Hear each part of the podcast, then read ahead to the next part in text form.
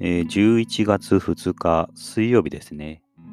えーまあ今日はあの担当直入に話したいことから話そうかなと思ってるんですけど、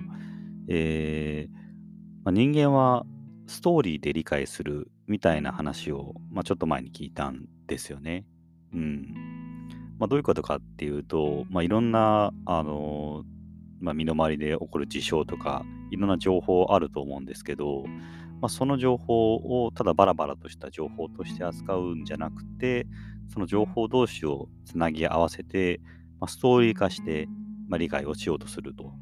まあ、それによって、まあ、いろんな複雑な情報を、あのーまあ、理解できる形で、えー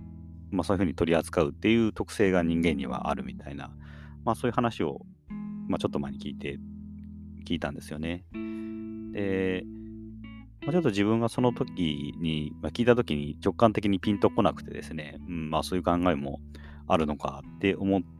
てたんですけど、で、まあ自分は結構その、その考えをちょくちょく、あの、まあ暇な時とかに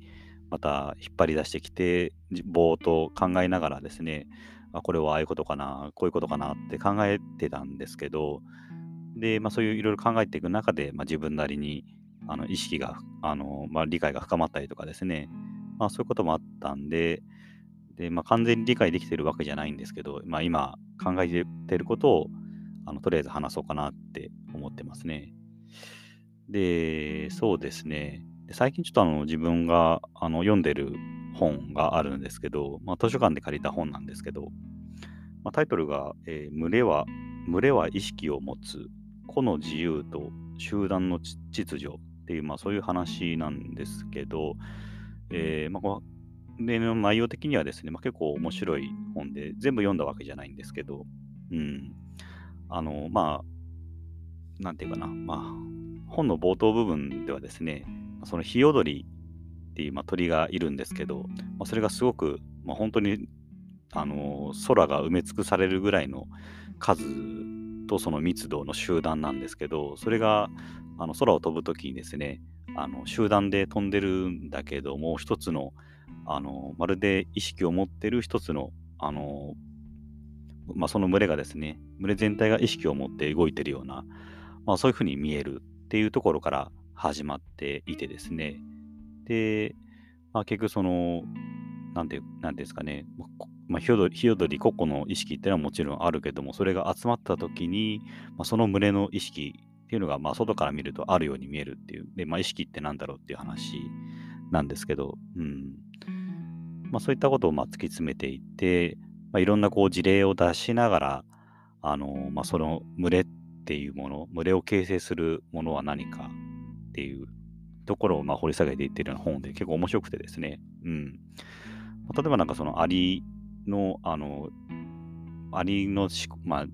なんていうんですかね、移動実験というか、まあそういったもので、まあアリ単体自体は、まあそういった単純な、あの、まあスキームというか、あのプロセスでしか動かないけれども、そのアリの動き全体を見ると、すごくその、えーまあ、意図があるというか、そういうふうに見えるような動きになるっていうような実験をしていたりとかですね。あと、まあ結構面白かったのが、その、うん、なんていうかな、映画とかでこう CG を扱えるようになったときに、あの鳥の群れをその CG で表現をしようとしたしたと。で、それでその鳥の動きをですね、もう本当単純な3つぐらいのあのプロセスというか、あのなんていうかな、えー場合分けみたいな動きで制御したら結構割と自然な動きになったっていうところから始まったあの実験みたいなんですけど、まあ、そのバードとアンドロイドを組み合わせてボイボイドみたいな、そんな言い方するみたいなんですけど、まあ、そのボイドっていうのを、まあ、そのどんどん条件とかを足していって、まあ、より現実的な群れの動きを表現するにはどうしたらいいかとかですね。またその貝、あの魚、小さなイワシとかの群れが、あのーまあ、たまにこう大きなまあ水族館とか行ったらあると、あるかと、まあ、見えるかと思うんですけど、まあ、イワシがこうくるくるあの回転したりとかしてですね、で、回転したかと思えばまた泳ぎ始めてみたいな、そういう動きをまあ再現するってには、あのどうしたらいいかっていうところを、まあ、いろいろ書いてる本だったんですよね。で、まあ結構それは、うん、面白かったんですけど、まあ、この本を見ながらですね、あの、思ったのが、うん、そうですね、あのー、結局、まあ、そういった魚の動きとか、えー、まあ、鳥の動きとかっていうのを、まあ、その数式的にあの解明解明しよう。どうやったら表現できるかっていう話なんですけど、うん。まあ、それってやっぱりこう、あのー、これもやっぱり一つのストーリー理解だよなって思ったんですよね。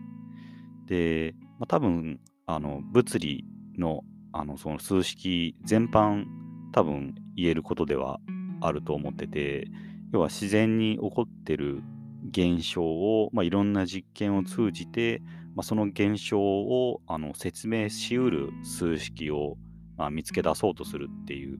ところですよね。うん。なんかその自分も、まあ、理系の人間だったんで、まあ、高校生の頃とかいろんな数式覚えさせられて、まあ、これは、まあ、エネルギー保存の法則とかですね、いろいろやりましたけど、あとまあスピードとか、うん、落下速度に関する式とかですね、まあ、いろいろあると思うんですけど、まあ、そういったものって、なんて言うんでしょうね、あの、学校で学ぶと、まずそういった式が先にあって、それをもとにいろんな自然、あのそそれをベースにこう自然が従ってるみたいに思っててしまうんですけど、実は全然逆なんだよなってことを、まあ、そのさっき言った群れは意識を持つっていう本を見ながら、まあ、改めて思ったんですよね。うん。まあ、ついついなんか誤解してしまうんですよね。まあ、あの自然っていうのはそういったあの式がベースにあってその式を元に作られてるんじゃないかってついつい思ってしまうんですけど全然逆であの、まあ、こういう式を使えばこの自然の動きを説明しうるよねっていう、まあ、とりあえずですね。で、実は正しいかどうかってわからないんですよね。その式が正しいかどうかっていうのは、あのー、証明が多分できなくて、ただ、今のところそれを否定する材料がないだけっていう、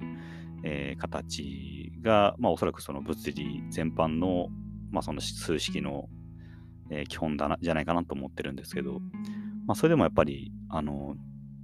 そうですね、この本とか読んでも、やっぱりこう、その数式を見つどうやったら再現できようできるかっていうふうに、あの、ずっと取り組んでいる人たちがいる。でそれはすごく、あの、すごいことだし、でもやっぱり人間はやっぱりそういったものを理解したいって思う気持ちが多分根底にあって、まあ、その複雑な自然の動きをなんとか表現したい自分たちが分かる形に落とし込みたいっていうやっぱりそういったその欲望というか、あの性質が、まあやっぱり前提にはあるのかなって、まあ思ったんですよね。うん。で、まあなんかこう複雑な話から、えー、してしまったんですけど、じゃあ逆に今度はその身近なとこに置き換えて、いろいろ考えてみたわけなんですけど、まあ、例えば、あまあ、自分の話をしようと思うと、あの自分の、まあ、上司というわけではないんですけど、まあ、上司、まあ、部長職かな、ちょっと少し離れたところにいる部長職の人がいるんですけど、まあ、たまにその人と話を、まあ、してですね、で、まあ、自分が割とあの 3D CAD とか、まあ、そういった IT 関係とかのに関するようなところ、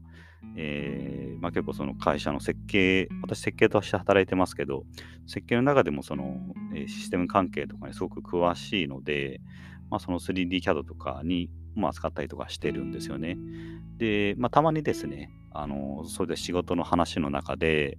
えーまあ、ちょっと相談を持ちかけられるわけなんですけど、その、まあ、部長職の人にですね。で、いろいろ話をしていくんですけど、特にその、まあ、3D CAD とか、うんまあ、IT 関係の話になると、まあ、その人は全然そういう知識知識がないんでですね。で、まあ、自分がちょっと、あのまあ、専門的な言葉というか、えー、で話を、まあ、し始めると、まあ、ちょっとやっぱ表情がですね、こうなんかピクピクしてきて、理解できないから、なんかイライラしてくる感じは、まあ、すぐわかるんですよね。まあ、なんで、あのその人がすぐあ、これってこういうこと？みたいな。これってあじゃあそれはよくわかんないけど、こういうことなんでしょ？うみたいな話に、まあ、してきて、まあ、自分は、あの、うん、まあそうじゃないけど、まあこの人の理解できる範囲ではこうとしか言いようがないから、ああ、はい、そうですとか、まあ、まあそうじゃないけど、まあその同じレベルの話で言えばこうですみたいな感じで言い換えて、ああ、それで、ああ、分かったみたいな感じで、まあ、ある程度話していって、話すと、まあ、納得してどっか、まあ、また行ってしまうっていう、まあ、そういうことが、まあ、仕事の中でたびたびあるんですけど、結構なんかそのやりとりって自分の中ではすごく、あの、結構ストレスなんですよね。うん。あの、なんていうんですかね。結局、分かりやすく、まあ、その人が分かるように置き換える。要は、分かるようにする、分かりやすくするっていう行為って結局、間違ったことを教えてるのと変わんない、まあ、言ってるのと変わんないんですよね。うん。分かりやすいってことは多分間違ってるっていうことなんですよね。結構自分は最近それをすごく強く思ってて分かりやすいってことは、うん、本当に間違ってるんだ。間違ってるというかあの本当のものとはずれてきてるっていうことでそれをやっぱりすごく意識しないと怖いなっていうふうにま考えてるんですよね。うん、で、まあ、その話があそのストーリーとで理解するって話とどうつながっていくかっていうとこなんですけど、結局そのストーリーで理解するっていうものは、まあ、置き換えると、その自分、いろんな情報、自分には取り扱えられないとか理解できない範疇にあるものを自分が理解できるようなものに落とし込む行為でもあると、まあ、思ってるんですよね。だからその自分があのその 3D CAD とかシステム的な話を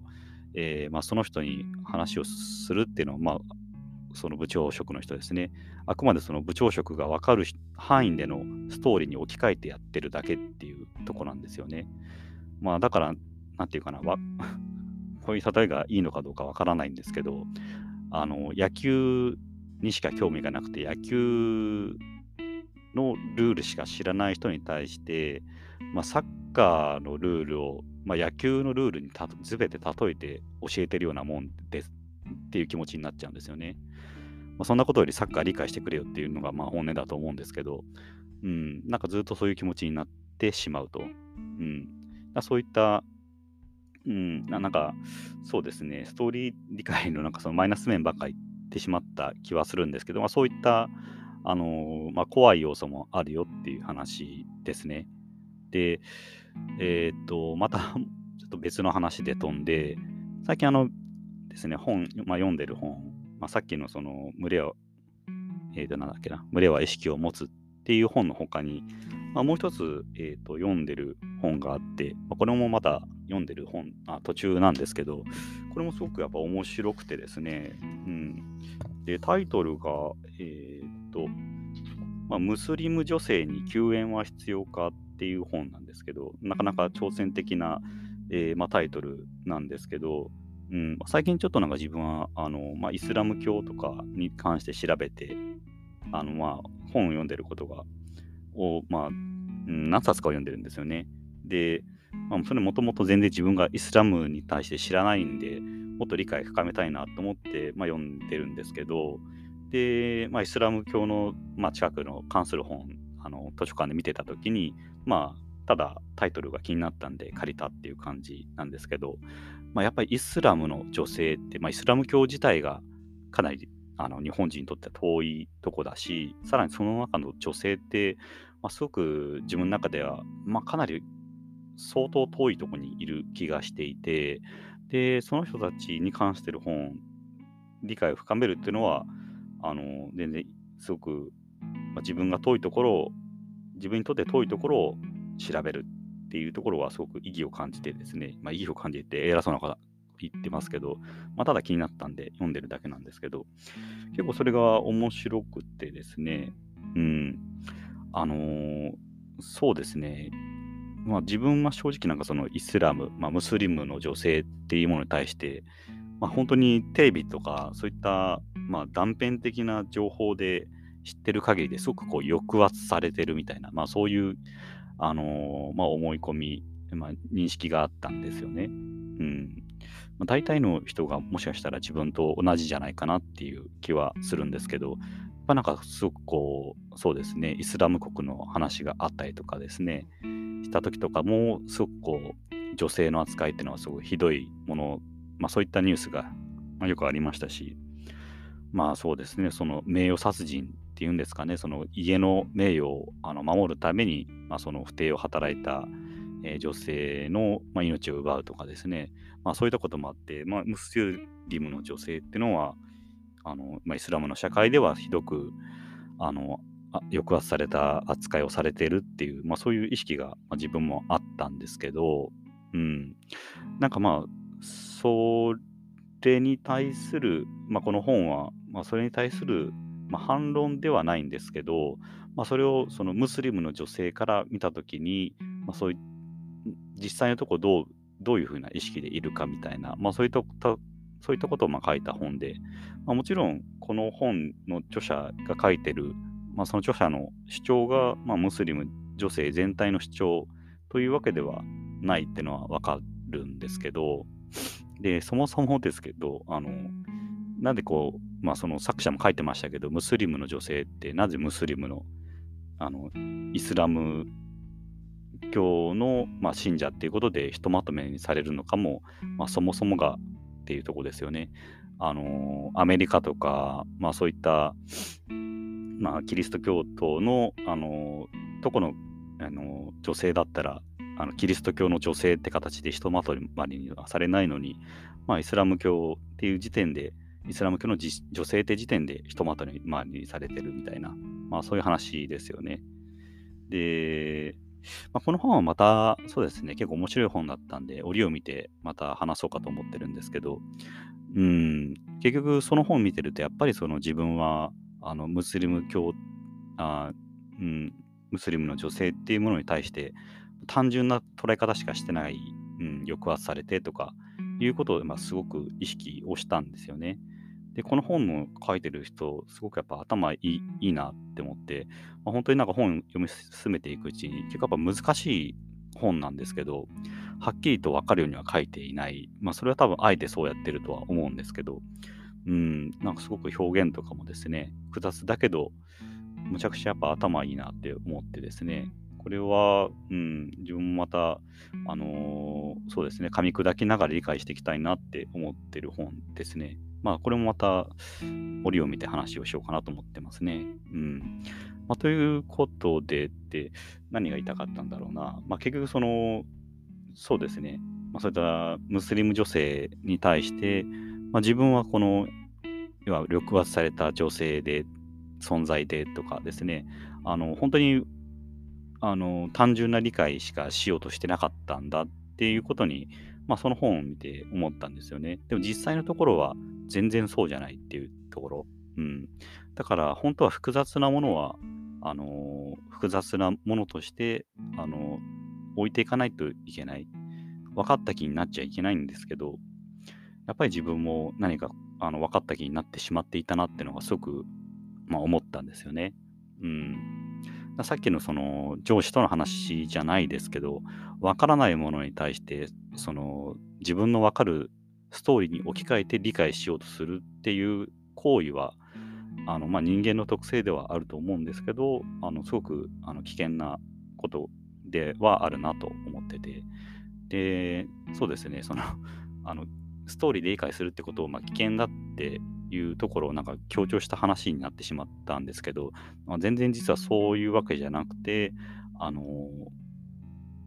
そうですね、さっきの一番冒頭の群れを意識を持つっていう、そういういろんな自然にある複雑なものとかですね、あのまあ、複雑な情報を効率的にやっぱ取り扱おうとするための、まあ、人間の知恵であったりとかですね、あのー、優れた、えー、機能だとは思ってるんですよね。うん、ただその裏にはやっぱりその単純に理解しようとするっていうところのあの怖さっていうのはもちろん理解した上であのやっていかないといけないなって、まあ、思った思っているっていう話ですね。で、そうですね、自分もまだこのストーリーで理解するっていう言葉は、まあ、完全にこう深掘りできてないんで、まだそうですね、いろいろと考えながら、まだ自分なりの考えを話していけたらいいかなと思ってますね。ちょっと長くなってしまいましたけど、今日は以上です。はい。